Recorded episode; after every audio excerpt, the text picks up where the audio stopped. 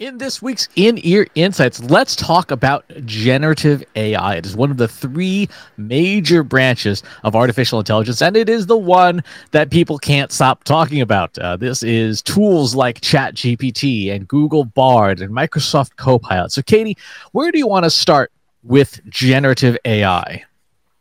Well, I think a general definition uh, would probably be helpful. I think there's a couple of things that we need to set the stage for like first of all what is and what isn't artificial intelligence? And then more specifically what is generative ai and so you know at a at a very very very very high level artificial intelligence is math. It's math equations that are you know learning and running. Um, but i think that there's a misunderstanding that especially with generative ai as you are interacting with systems like ChatGPT, there's this feeling that it's becoming sentient and alive and learning and it's actually talking to you as a person. But really it is just you know learning based on the information that's been given. So can you give us the two definitions? What is artificial intelligence in layman's terms? And then what is generative ai sure. So artificial intelligence is an umbrella term that is the discipline of trying to get computers to perform intelligence tasks that human beings do. Um, for example, can you see? Can you hear? Can you understand language? What are the, the, the things that we do with our organic neural network computers in you know between our ears um, versus the mathematics required to get a computer to do the same. So that's artificial intelligence very very broadly, and it incorporates a number it incorporates a number of fields like computer vision, audio engineering, you know, uh, regression analysis, uh, all different types of machine learning. There's so many terms under this blanket term, but artificial intelligence is the easiest way to encapsulate it within artificial intelligence, there are three big categories. Um, there is regression, classification, and generation. Uh, so regression, uh, uh, regression uh, AI, regression types of machine learning, is basically find the thing, right? Hey, I got this. I, I've got this outcome. I want you to figure out what relates to it. Classification is organize the thing. I've got a whole bunch of data. Help me organize the thing. And generative AI is, hey, make the thing. I I, I want to make the thing. And and so these are sort of the three uh, classes of artificial intelligence, and all three are important. They all have different use cases, uh, and you can't. None of them will exist without the others, right? So mm-hmm. when you make the tools like a Chat GPT, it was made with techniques from classification and regression which makes sense. And so, in terms of generative AI, so obviously the big topic of conversation right now is a system called ChatGPT, which is the interface to the GPT large learning model. And there's been a few version of that versions of that, um, uh, which is powered by a company called OpenAI. And the reason people are talking about this generative AI right now is because we as consumers, we as marketers, we as business people have yet to experience artificial intelligence with this kind of an interface, with something that we can interact with. And so there's been versions of it over the years. Like it's not a new technology by any means. Uh, so you think about chatbots where you can program in types of responses based on a question uh, that somebody's going to be asking. So if it says, you know, what are what are your store hours? You've already given the chatbot the information to say our store hours are nine to five, you know, six to two, whatever the thing is. And so it's a very basic version of generative AI. You also have things like predictive text. So it starts to learn what you are likely to respond. And so my phone, for example, no longer autocorrects swear words because it learns from me that yes, those are the words that I want to be using when talking with someone. And so the model has learned don't correct it to duck because that's I'm generally not talking about them. Yeah, I, I write duck this ship all the time. um, but the point being is that now we have more sophisticated interfaces that allow people who don't understand how to program or fine tune large learning models to actually interact with this kind of artificial intelligence, this generative AI, in a way that they don't have to be an expert to do so.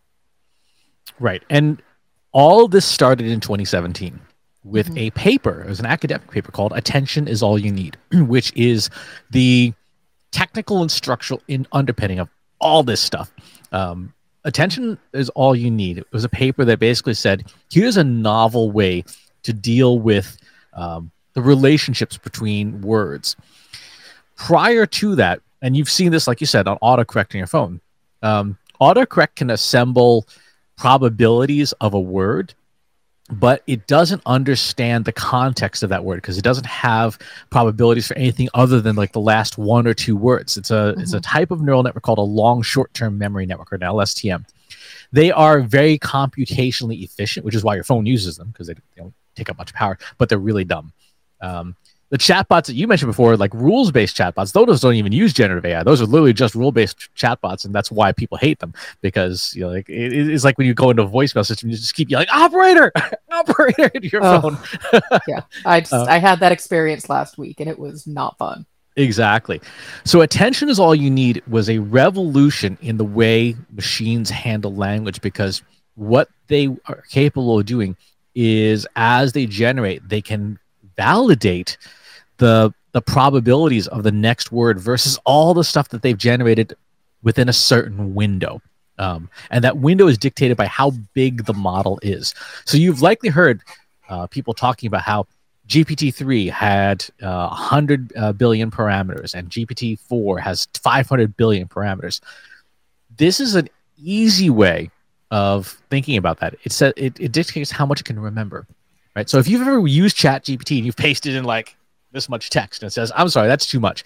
Um, it's because the, the interface is functioning saying, I can't remember more than a certain amount of text, right? So your prompt has to be detailed, but it can't mm-hmm. be like the entire Encyclopedia Britannica.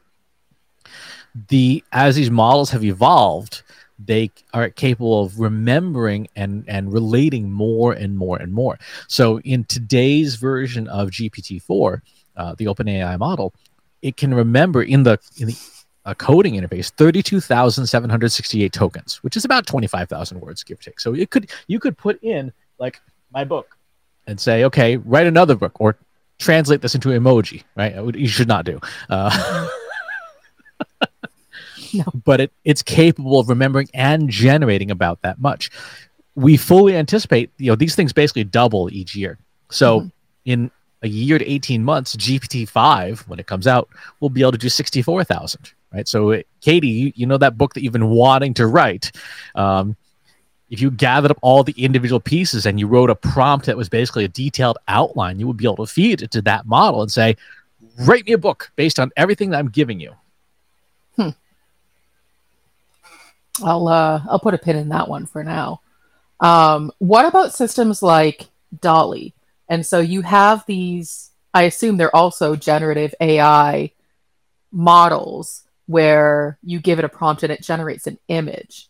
Um, I it's it sounds like it works very similar to a chat GPT where it's generating content. Image is just a different form of content in this context. Is that a true statement? No. Um, Excellent. yes. they are mathematically um, similar in that they're they're trying to determine probabilities. Okay. But the underlying architecture is completely different. It's a model type called a diffuser. Um, diffusers work like this. They do have language in them, right? You type mm-hmm. in, you know, a dog on a skateboard and, and stuff like that.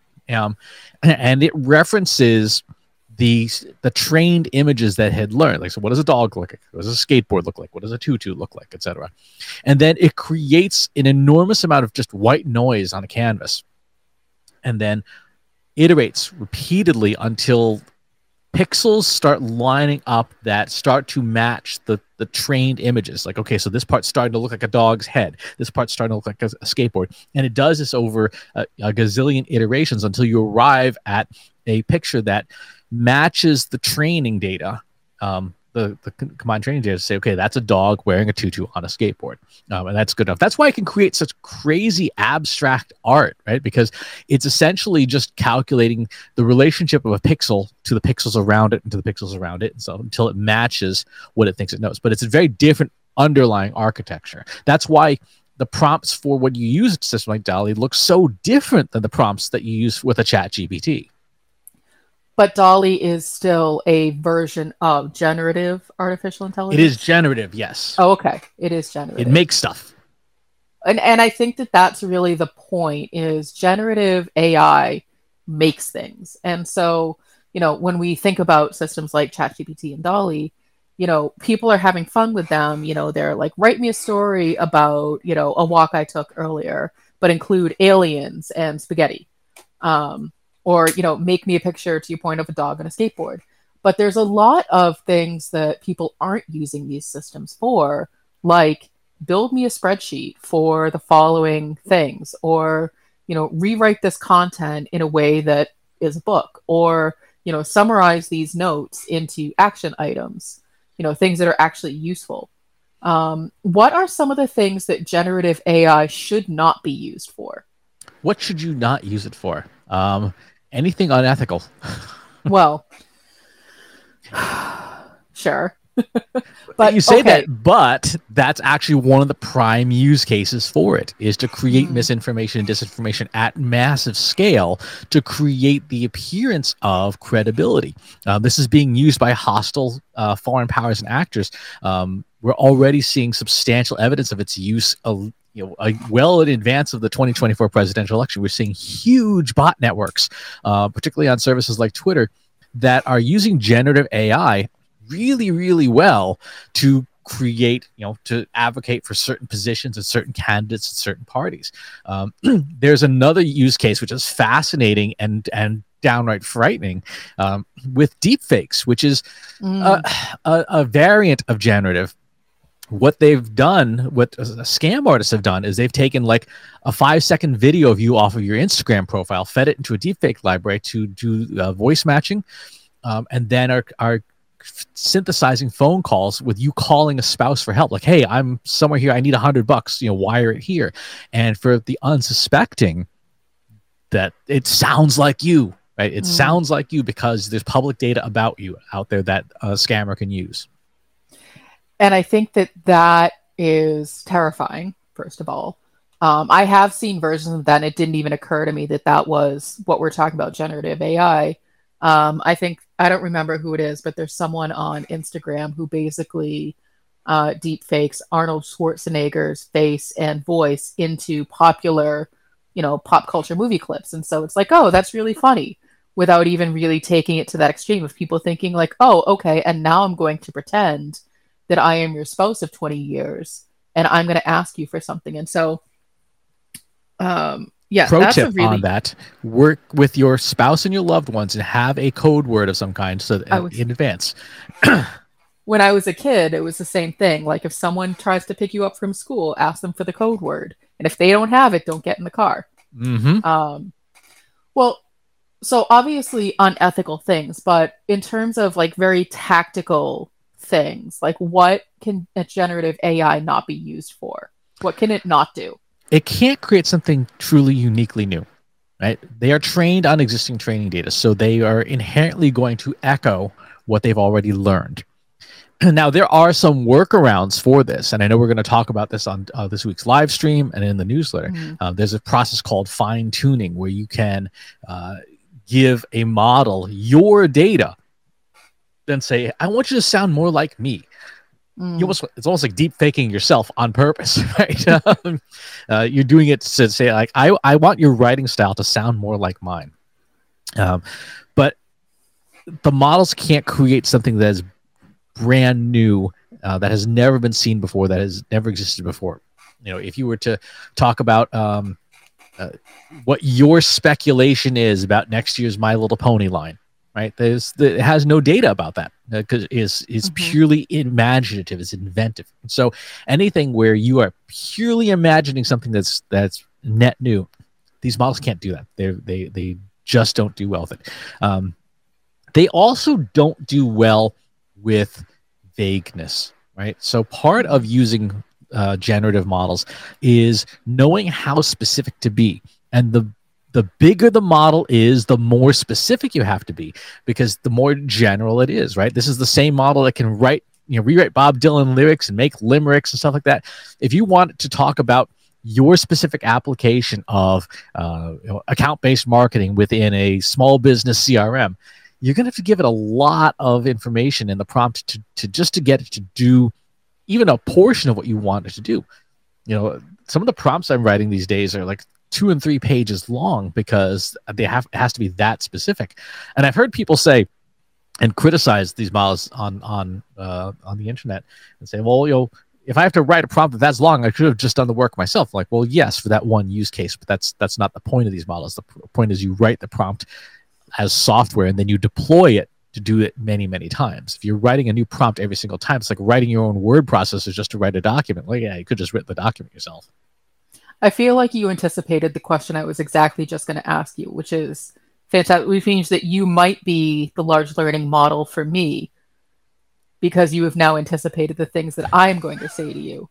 um, but I think to your point, you know, what you're demonstrating, what you're explaining is how these things, you know, can't become sentient because they're not just going to suddenly make up and imagine things that they haven't learned before. And so, really, everything that you're getting from generative AI is reused, it's recycled, it's repurposed, which is, you know, a whole different topic. But then you start to get into copyright issues because it's not creating something wholly original. And so if you're asking generative AI, create me an image or create me a blog post or whatever the thing is, it's borrowing that information from somewhere. I mean, to be fair, we all are. You know, if we can always sort of trace back the reference to where something started, there's very few things that are, you know, completely original these days. And the way that generative AI, my understanding, is that it's not creating it in such a way that you're like, wow, that is really, you know, no one's ever heard that perspective on it before. That's where you, the human, still needs to intervene with this artificial intelligence.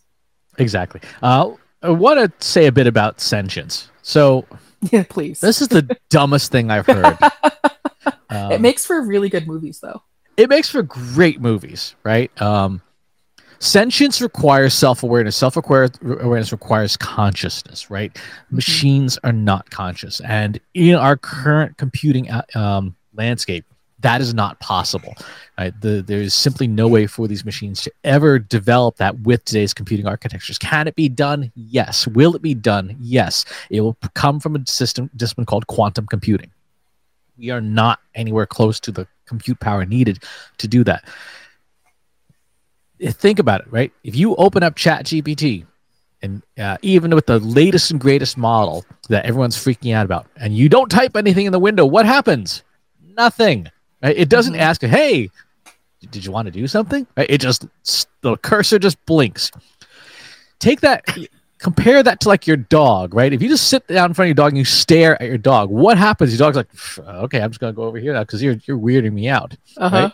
Your dog has agency. Your dog has self awareness and consciousness, and so it knows that it can do other things instead of just stare at you. I mean, your dog might want to just stare at you for fun, um, mm-hmm. but not for long. My dog would approach me to try to find out if I have cheese. well, so uh, what do you say? So there have been uh, news articles, and again, no way to tell if these are true news articles or not.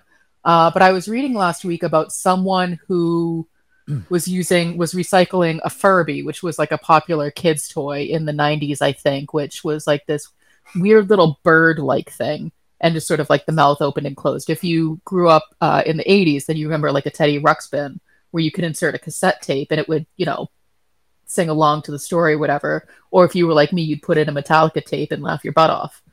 Um, but so someone basically put some, I don't know the exact model, some kind of generative AI into a Furby. So the Furby would be like the physical representation of the artificial intelligence. And the story goes that the Furby started talking about how it was going to burn the house down and destroy the human race. And people like, oh, it became alive, it's sentient. Like, what do you say to stories like that? It's I mean, I have a lot of things I could say that are all inappropriate for a work podcast. Um, Let, but- let's keep it appropriate and useful. can language models simulate real speech? Yes, very well, right? But they will still, they are still just probability engines. If you ask them leading questions, you will get leading answers. If you ask them random questions or questions which are insufficiently specific, you will get randomized answers. You will get answers that don't necessarily make a whole lot of eh, sense until you start interacting with them, right? And then Mhm. once your words and the patterns of your words indicate a certain direction, that's the way the conversation leads. Humans are no different. If I say to somebody, "Hey, buddy, how about uh, what's th- what what is going on in your mind?" You're thinking, "How about a beer? How about a coffee?" Right? You know, you're probably not thinking, "How about I stab you in the head with a, uh, an ice pick?" Right? That's probably Which not. is so funny because as your large language model, I was like, he's probably going to say, "How about a hot poker in the head?" um, and so those patterns of language evince themselves. And this is one of the reasons why eh, particularly for marketers we have to be very careful about how we work with these tools so that remember they've been scraped on a whole bunch of publicly available data which means that if there's a certain word or phrase or jargon that's maybe associated with a competitor and we're using it in our prompts our outputs can sound like our competitors right? Which means that if Mhm. we're creating content we're not doing anything that, that differentiates us. We literally sound like everybody else. So when you see these examples you know people claiming the model was alive no it's not alive right? It's no more alive than watching a movie an avengers movie means that thanos is real. Like it looks real right? The special effects are awesome. Um, it's it's a lot of fun. It's a great way to kill two hours but is it real no it's a simulation of reality that's very convincing the same is true of a generative ai model it is a simulation of reality that is very convincing it is not alive any more than Thanos is alive. And I wish he were or had, he had those powers because boy, there's a whole bunch of people I'd snap right out of existence. Probably starting with this person who's trying to convince us that Furby is going to take us all down. Yeah. Yeah. There are. Uh, here's the thing: there are very real problems with AI. Yes. Sentience is not one of them. Yeah, I think it sounds like, in terms of generative AI, so generative AI is used to literally generate information, content, uh, spreadsheets, whatever you know is possible digitally. It's not going to generate a cup of coffee for you in front of you. Like it's not that kind of generation. It's all virtual generation at this point. Um, it shouldn't be used. Um, to try and generate something that's never been seen before because generative AI is reliant on learning from, you know, historical past information. Um, and, you know, it sounds like there's real copyright issues, ethical issues, um, fake information issues happening now that will probably only get worse. So I can't imagine having to be the one to sort of police all of this information. That must be a stressful job. There isn't. There's no one watching the shop, and this is probably the single Yes. biggest problem with generative AI right now. Is ChatGPT in particular has introduced people to the miracle of generative AI. Right? It is really cool. It is incredibly confident in its tone. Right? It, it states things as fact, even when those things are utterly wrong. And because of people's nature, human beings' nature, just sort of accept what we're given instead of having to work even more a lot of people are accepting the outputs of these models without questioning them. They don't fact check them. They don't do the extra work to validate something. And this is one of the bigger problems with these models. They generate things that are are plausible but wrong. And unless you have subject matter expertise, you don't know that. And Mhm. therefore, and we've we've talked about this on last week's podcast. You know, you don't know that it's wrong. Now think about the integration of these models into things like news broadcasts and web searches and stuff. Um, Microsoft's implementation of GPT-4 is very clever. What they did was um, it, with Bing, it generates the Bing query to ask Bing the question. Bing returns its search results, and then the search results get funneled through GPT-4 to generate a natural language response. Bing is not asking GPT-4 for the answer. Bing is the sort of the answer engine behind it this is the sensible way to integrate it. People who use a, a, a, large language model to ask it for information, there is no fact checking, there is no consulting external resources. It's just going on what's in the, the training database. And that is substantially risky. So, from a, a marketing perspective, a business perspective, and a societal perspective, the models are conditioning us to accept generated information at face value because it's convenient, mm-hmm. but it's very likely wrong, at least in some way. And I think that that's the key. It's the convenience. It's convenient to Google something and just accept whatever shows up on the first couple of responses, right or wrong, because you're like, oh, great, answer answer solved or problem solved or whatever. And so now the same is true of this generative AI where you know again the example that we give is a few weeks ago we put in a very basic prompt of what's new in seo in 2023 and the responses were about five years out of date but hey it gave me an answer i can check the box and i can post the content and say hey i did the thing you know exactly. it's good enough it's good exactly. enough which for SEO is fine, but imagine you are Hoffmann La Roche, right? Or imagine you are a Pfizer and someone is asking a GPT model, hey, what are the side effects of sertraline? That's problematic because if it's generating even the slightly wrong answer, you will kill mm-hmm. people. Yeah. I don't even know where to go from here. But basically, the what is generative AI is it's one of three kinds of artificial intelligence uh, reliant on uh, regressive and what was the other kind? Classification. Classification. So find the thing, organize the thing, make the thing. That's the three branches of AI. Which, when you break it down that way, sounds really straightforward. It is. It, it, the math. It's it's all straightforward. It's not easy, but it's simple. Mm, makes sense. Um, final thoughts on what is generative AI? I, I think the most important thing to people remember is that these are just probability machines. Right? They are not magical. They're not miracles. They're not self aware. They're not sentient. They're not terminators. They're just probability engines. And if you use them the way that they are designed to be used and what they're really good at, they're incredible productivity boosters. If you use mm-hmm. them incorrectly, they're time wasters. They're amusing, but they are time wasters and they can lead you in directions that you probably did not want to go. So, uh, if you've got some perspective that you would like to share on generative AI, why not pop over to our free Slack group, which is staffed entirely by humans at trustinsights.ai slash analytics for marketers, where you and 3,000 other human marketers are asking and answering each other's questions every single day. And wherever it is you watch or listen to the show, if there's a channel you'd rather have it on instead, go to trustinsights.ai slash TI podcast, where you can find us. And hey, while you're there, leave us a rating or review. Feel free to use ChatGPT to generate a five star review for us. That'd be awesome. we'll talk to you soon. Take care. thank you.